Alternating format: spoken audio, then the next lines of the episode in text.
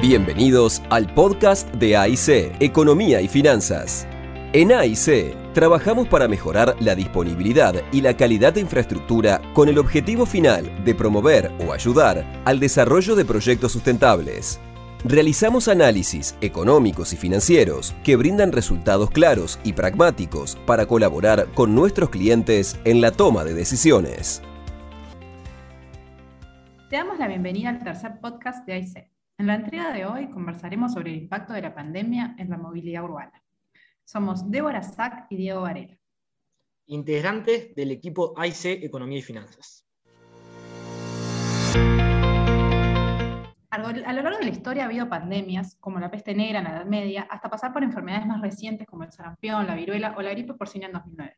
Sin embargo, lo que está pasando en este momento es inédito y en este contexto de hiperconectividad nunca habíamos vivido algo así, eh, en donde el estado de, hay países con cuarentena, nunca pensamos que sería tan veloz la instalación de un estado de emergencia, ni la implementación de políticas de confinamiento de tal magnitud y duración. Las medidas que se han tomado han sido heterogéneas, pero ningún país escapa de, eh, de, este tipo de situación extraordinaria en la que estamos viviendo.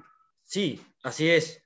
Los impactos sociales y económicos son profundos y seguramente generan efectos duraderos en muchos sectores y gran parte de la población en todos los países del mundo. En este podcast nos concentraremos principalmente en la evolución e impactos de la pandemia en la movilidad urbana. A excepción de, de ciertos países, eh, aún nos encontramos con medidas que restringen la movilidad de hecho, este, en Reino Unido hace 100 días que estaban en, bajo, bajo lockdown, en Israel estuvieron dos meses confinados, eh, sin ir más lejos, en Argentina, desde que empezó la pandemia, han ido en, estado de confinamiento. Eh, hoy en día en Uruguay las escuelas están cerradas, las fronteras están cerradas. Este, según algunos expertos, estas medidas pueden durar hasta fin de año o inclusive hasta 2022, dependiendo de la efectividad y la velocidad de la vacunación. ¿Y en la región? ¿Qué ha pasado? Veamos qué pasa en la región, exacto. América Latina ha sufrido consecuencias de la pandemia y las medidas implementadas en, mayor medida que otras regiones. Hay casos más exitosos que otros, pero los impactos sociales y económicos son más profundos en comparación con otras regiones.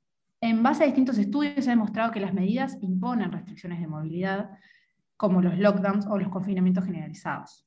Algunos han sido exitosos en la propagación del virus. Sin embargo, en algunos países como Argentina, por ejemplo, eh, la estrategia de reducción drástica de movilidad interna ha producido resultados poco claros desde el punto de vista de contención de la epidemia y con un costo económico y social muy alto. Por último, estaría bueno reflexionar este, sobre si, estas cosas llegaron para quedarse y se van a instalar en el comportamiento de la gente en cuanto a las opciones de, movilidad, de transporte, si la gente va a seguir usando transporte público, porque el transporte público es un, medio en el que el distanciamiento físico es, muy difícil de lograr. Eh, ¿Qué lugar hay para los gobiernos, este, los gobiernos departamentales, los gobiernos nacionales, para instalar nuevos, eh, nuevas formas de, trasladarse, de, por ejemplo, impulsar la bicicleta, el uso de, caminar? Este, eh, que, si, esto es, es, algo temporal, que va a tener, este, vamos a volver a, la, a, la, vieja normalidad, digamos, o es un fenómeno que ha generado cambios en los hábitos de las personas.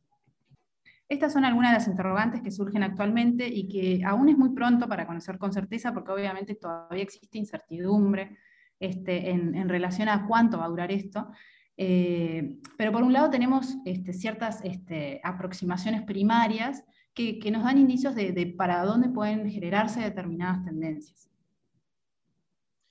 Sí, así es.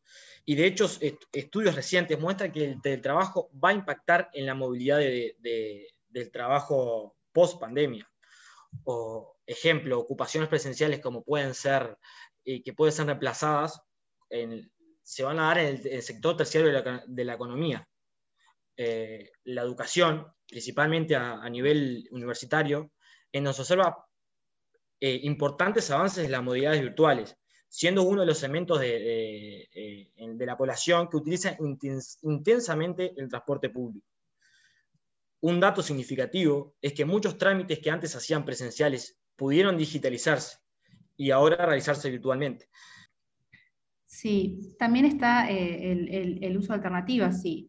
Si bien el transporte público hay mucha gente que no le queda eh, otra opción que utilizarlo porque vive a distancias muy largas de su trabajo este, o no, y no tiene acceso a un auto privado, em, eh, también, el problema más grande que se detecta en la región es que las calles y las avenidas de las ciudades no están preparadas para mantener circulaciones seguras de autos y bicis, particularmente por el diferencial de velocidades entre ambos, y este hecho genera este, consecuencias para la salud incluso de, la gente, del usuario de la bicicleta y para, el peatón, que son este, los más vulnerables al moverse en, en los entornos públicos.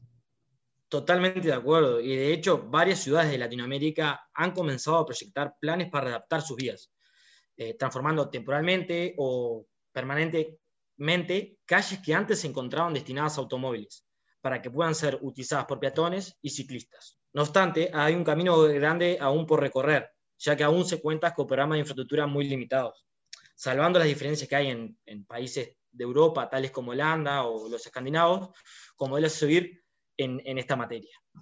También, eh, para agregar, este, lo que se está observando, en, lo, que se observó en algunas ciudades como eh, Londres o Nueva York, es que la gente al estar trabajando se está mudando fuera de las ciudades. Y eso genera también un impacto en, la forma de movilizarse y, em, y además este, eh, en que los propios comercios como peluquerías, restaurantes, se están moviendo hacia zonas residenciales este, para captar a, esas personas que, no, que su movilidad se vio reducida porque tuvieron la opción de, ir hacia un teletrabajo. Este, estas son situaciones puntuales que quizás se puedan volver tendencias o no, y habría que, esperar a ver cómo, cómo se, se van configurando estos escenarios. Gracias por acompañarnos hasta aquí. Te esperamos en la próxima entrega del podcast de AIC.